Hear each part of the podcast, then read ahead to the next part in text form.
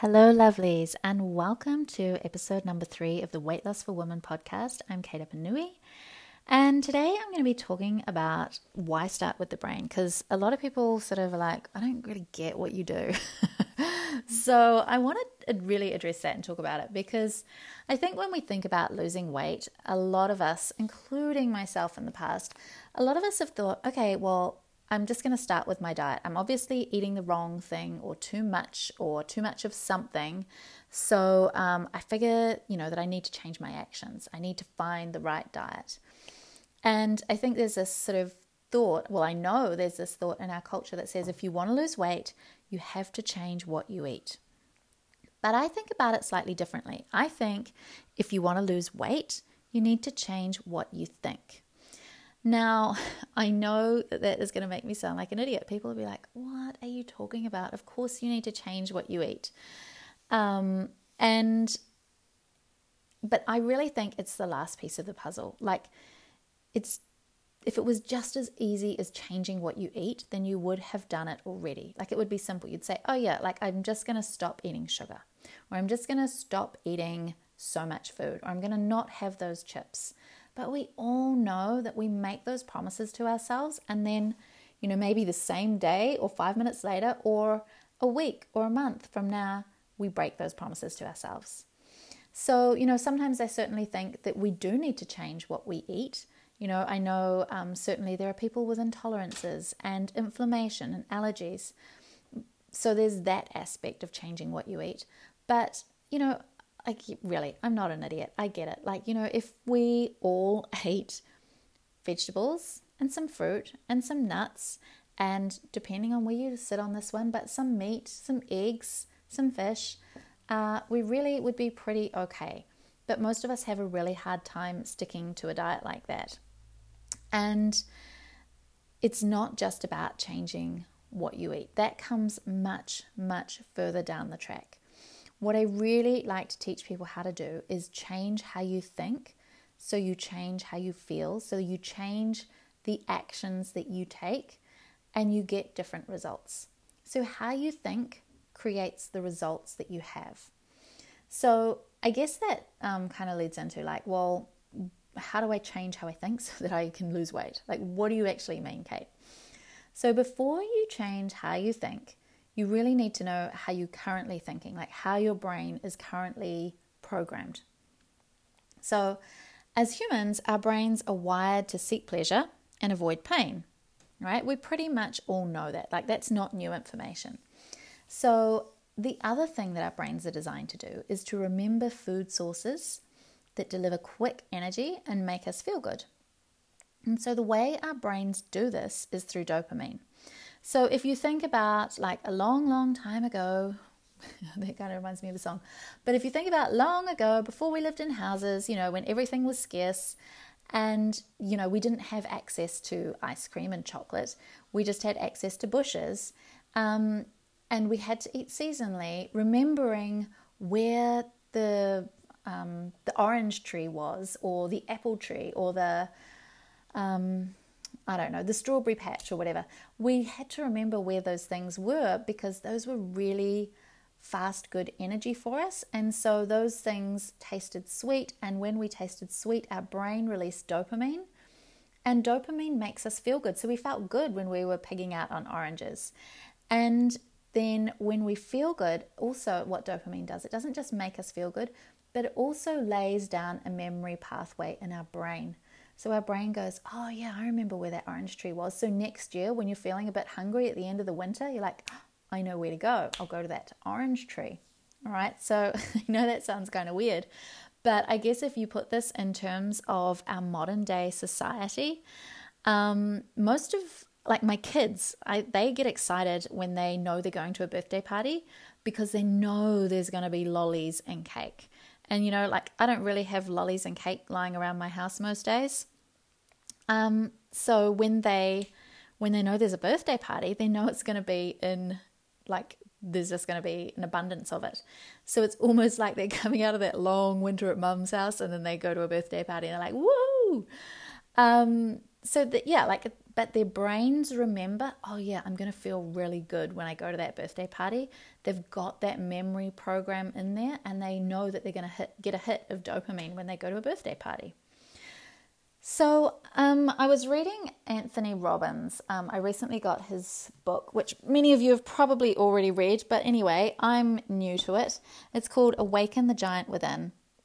And it cracks me up because I see his picture on the front of it and he's just so young looking. And I think, wow, like you're just, he's just such an incredible man. But anyway, in his book, um, he's got this quote, and I, the quote says, each time we experience a significant amount of pain or pleasure, our brains look for the cause of that pain or pleasure and they record it in our nervous system to enable us to make better decisions about what to do in the future. Okay, that's the end of the quote. So here's how this works your brain is programmed to seek pleasure and avoid pain.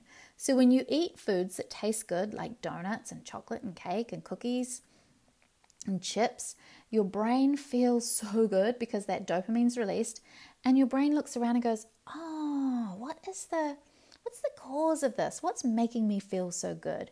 And it looks down into your hand and it says, "Oh, donuts." It makes that connection. This kind of food makes me feel better. And so it lays down a memory for you of that food in your brain and it encourages you to seek it out because that food makes you feel good. So your brain is always looking for pleasure. And if you're in pain, like, you know, you could be in physical pain because, you know, that's definitely um, a reason that people can start to eat to avoid physical pain. But it's often the pain, or not even, I mean, most people wouldn't say they're having a painful life, but a lot of people, um, myself included, you know, we're living lives that can be really uncomfortable for all different reasons. It could just be the discomfort of your kids come home at the end of the day and they're tired and they're fighting and they're screaming. Like that can feel really uncomfortable. Or it could be that, you know, you look at your um, at your bank balance and you might think, oh my gosh, there's just not as much money there as I thought there was, or as I would like there to be, or oh my gosh, I know there's a whole lot of bills coming up and am I going to be able to cover them? that can be a discomfort. It can be the discomfort of being overweight and looking in the mirror and feeling like, oh, I just wish I didn't look like this, or I wish I didn't feel like this, or I wish I could wear the clothes that I want to wear. That could be the discomfort. I mean, there's so many areas. It could just be work. It could be work as you might love your work, but it might be overwhelming and tiring, or exhausting, or stressful, or there might be somebody at work who's just a real pain in your butt. That can be discomfort.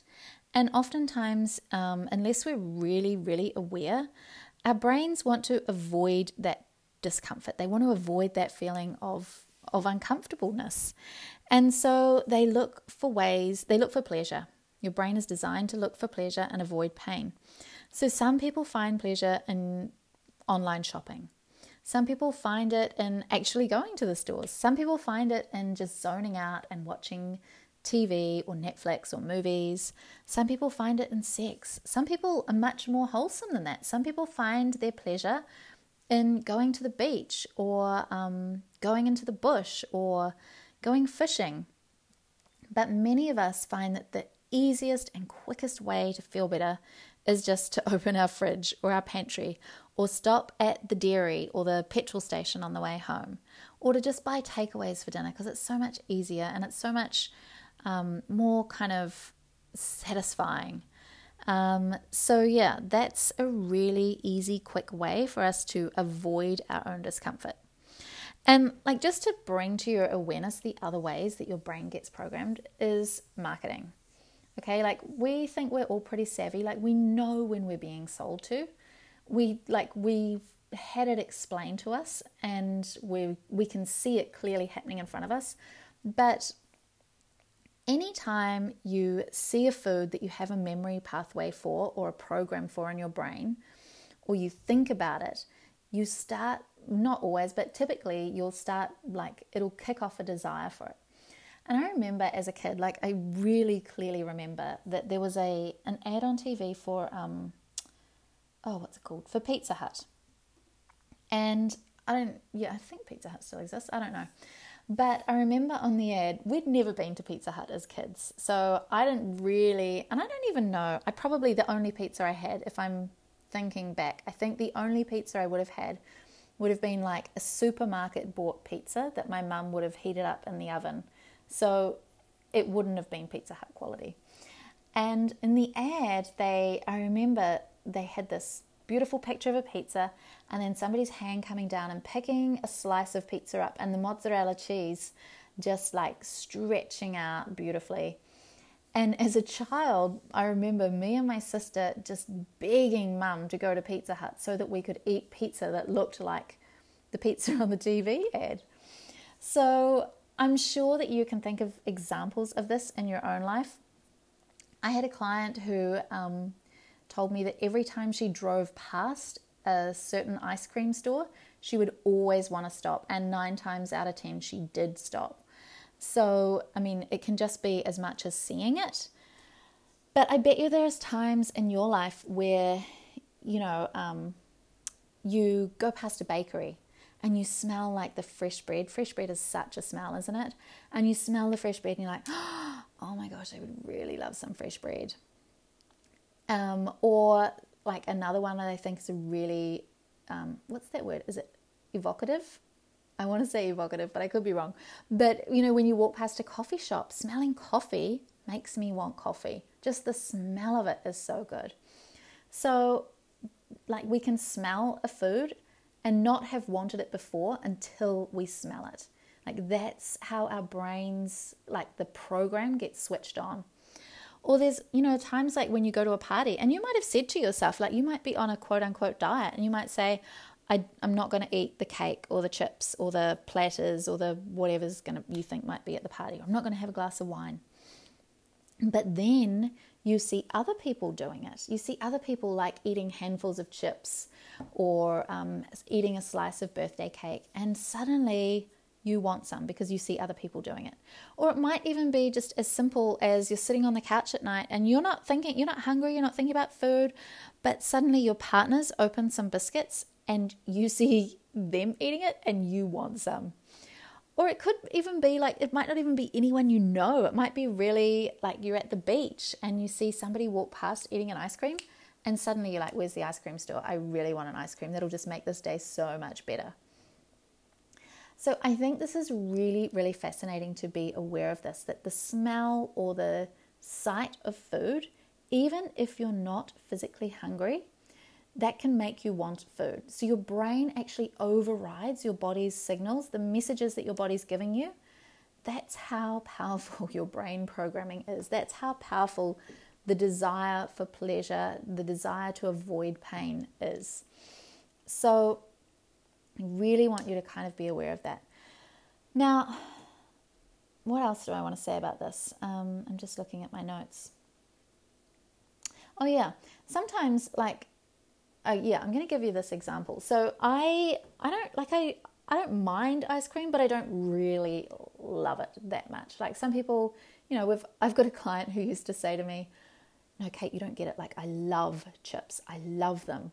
So I don't feel like that about ice cream. I could take it or leave it, and most times I'm very happy to leave it. So I don't even really particularly like it. But I'm kind of like that last example that, you know, I gave about the people on the beach. Like if I see somebody else eating, like if I see my kids, if I've stopped to buy ice cream for my kids and they're all eating one in the car, my brain can still sometimes trick me into thinking that I want it, even if I don't really like it that much. So I just find that that's really interesting. Like that desire to eat can still be there because that program, you know, it's run, it's been run so many times. So if I'm not aware, like, oh yeah, there's just a program running, then I can still sort of feel that desire creep in, which is really, really interesting. Because what's going on is your brain I like maybe for me with the ice cream is a bad example because I don't really crave ice cream that much anymore. But you know, our brains like to be efficient. They really like to do what they've always done. So it doesn't want to reinvent the wheel. It's it knows, okay, this is the program that I've got for pizza. This is the program that I've got for bread. This is the program that I've got for coffee. So it wants to run those programs when it gets triggered to remember, like, you know, a birthday party, or if you go to a birthday party and that's the trigger for being, for eating that food, your brain's going to want to run the program for eating cake and chips and lollies. So if you try to say no to your brain, it can kind of feel like you're in a war with yourself. So when what happens is, is when you go on a diet and you restrict yourself, you oftentimes find it really hard because you're you're not just saying no, you're kind of going against a whole program that's running in your brain. So it's like saying to yourself, it's it's like saying to your brain, no, we're not running that program. And your brain's really trying to run the program because that's all it knows how to do. It doesn't have a program for we're not eating that food today. It only knows how to run the program that it's got for eating that food. And it likes to run that program because that's efficient for your brain. It's hard work for you to say no to that program because your brain's got nothing else to do. All right, so then you can kind of, so you, I think you've got that bit. And then uh, what I want to talk about is the stories that we tell ourselves about the food and what it means to eat something or not eat something. So, kind of like I said before, like I had a client who used to tell me, I love chips. Like that's just a a sentence. It's not actually the truth. It's just a sentence that ran through her brain. Like when she saw chips, the sentence would be, "Oh, I love chips. I love chips." So that's just a story that we tell ourselves. Um, I should have the freedom to eat what I want. I think a lot of people think this, especially when we look around at what other people are eating. Like, well, they're having blah, blah, blah. I want that. Or we tell ourselves things like, oh, I shouldn't have to restrict myself. I shouldn't have to be on a diet. I shouldn't have to, I should be able to eat like a normal person. Um, those are all just stories that we tell ourselves about what it means to eat something or not eat something. And when we tell ourselves these stories, they add fuel to our desire for that food and they kind of strengthen the programming. So, um, yeah, we've kind of, yeah, we've sort of trained our brains to help us feel better when we're tired or stressed. And we've done that with food. So, like when we get home and we feel overwhelmed, we say, Oh, I'm so tired. And that's when we just open the fridge and we look for something to make us feel better. So, taking different action isn't enough. Going on a diet often doesn't work. It works for a little while until you're back in a stressful situation or a situation where so, a stressful situation might just be like what I said before that overwhelm or tiredness or stress or annoyed. Then your programming gets kicked into gear. Or you might just be in a situation like at a birthday party and you're like, oh, birthday party, that means I get cake. And so when you get into those situations, taking a different action isn't really enough because your brain programming is already running and you often can just find yourself eating against your own will, like knowing that you don't want the cake or that you it's not in your best interest to eat whatever it is you're eating, or knowing that cake isn't going to solve your problems if you're feeling stressed or tired. But yeah, you're sort of eating against your own will. So, what you kind of need to do is start um, unraveling the way that your brain works around food to change how you think before you change how you'll behave beha- before ugh, change how you think before you can change how you behave. And I think it's really important to note that everybody's we're the same but we're different. You know, so like I don't really have a lot of interest in eating ice cream and for other people that is their thing. Um, or chips. Like I really could care less about chips, but for some people, like my client, she was like, I love chips. So um, you know, if it was as simple as just going on a diet, honestly, you would have done it ages ago and it would be done and you wouldn't be listening to me and we just wouldn't be talking about it. So it's often not as easy as we think going on a diet because we don't understand what's going on in our brain and we get annoyed at ourselves for not following through. And I really kind of just want to point out here that a lot of people give themselves a hard time for not following through on their diets, but quite honestly, um, it's not their fault that they, you, me can't stick to a diet. It's not that you're lacking willpower or motivation or that you're a bad person or there's something wrong with you. It's that you're fighting against a program that's in your brain and the program isn't set up for you to win. The programming in your brain is set up for you to survive, and the foods that are high in sugar and fat and salt are survival foods. So you're, it's really you. I mean, it's your brain. That's why it feels like you're eating against your own. Like you, like people often say, "Oh, you know, I'm in a weight loss battle." Like there's this war being waged inside you. So, it, and it literally is like, you know, there's one part of you that really wants something, and then there's your brain that's really going in another direction. So, I want you to, like, I was thinking, like, how can I put this in a different way? Like, if you're not getting it. So, I want you to imagine you've got a computer, and it's a Mac and you get this file sent through by email and it's not Mac compatible. So you can see that there's a file there. You can see a glimpse of what it is. Like, you know, it might have a little picture on it. You can see what it contains. But no matter how hard you keep clicking on that or how many times you keep clicking on that file, it's not going to open. And it's not because you're lacking the willpower to open that file. It's because your computer doesn't have a program to open it. And you can't open that file until you change your computer software. Right? Makes sense.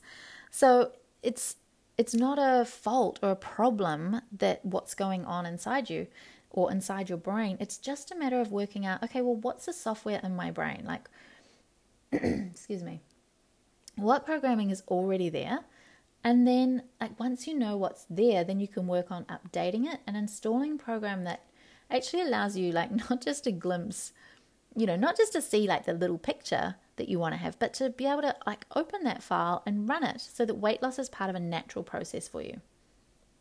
So instead of starting with diets, I like to start with what is going on in your brain so that we can see okay, what are the roadblocks to you losing weight? What's what programs do you have? What's causing you to eat when you're not hungry? What is making you what programs are making you eat against your own will?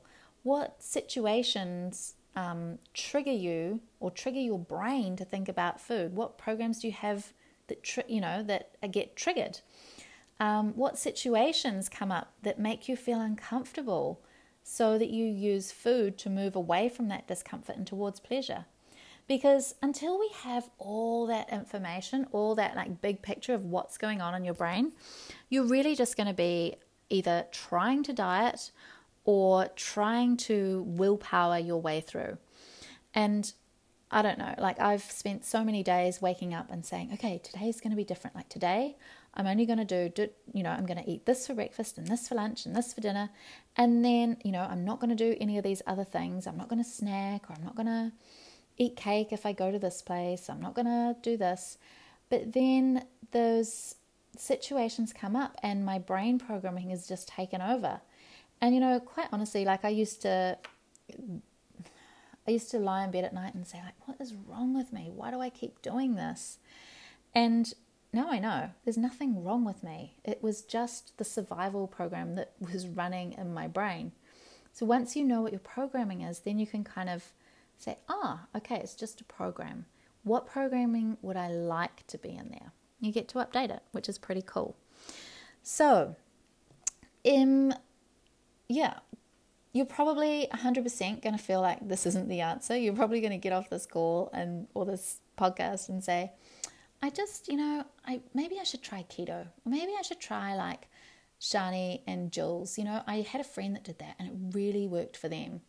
But honestly, you know, like go ahead, try a diet if you like. But my guess is that if a diet could have solved this problem for you, it already would have. So I do this kind of work with clients all day. I help them work out their brains. And so if you're interested in getting on a call and finding out how your brain is holding you back and where you want to go and how to get there, then you can jump on a call with me for free. I do, you know, your initial consult is free and you can just email me at hello at kateapanui.com or you can just head to the link in the show notes. So, yeah, I look forward to hearing from you and I hope this was helpful. All right, see you soon, lovely.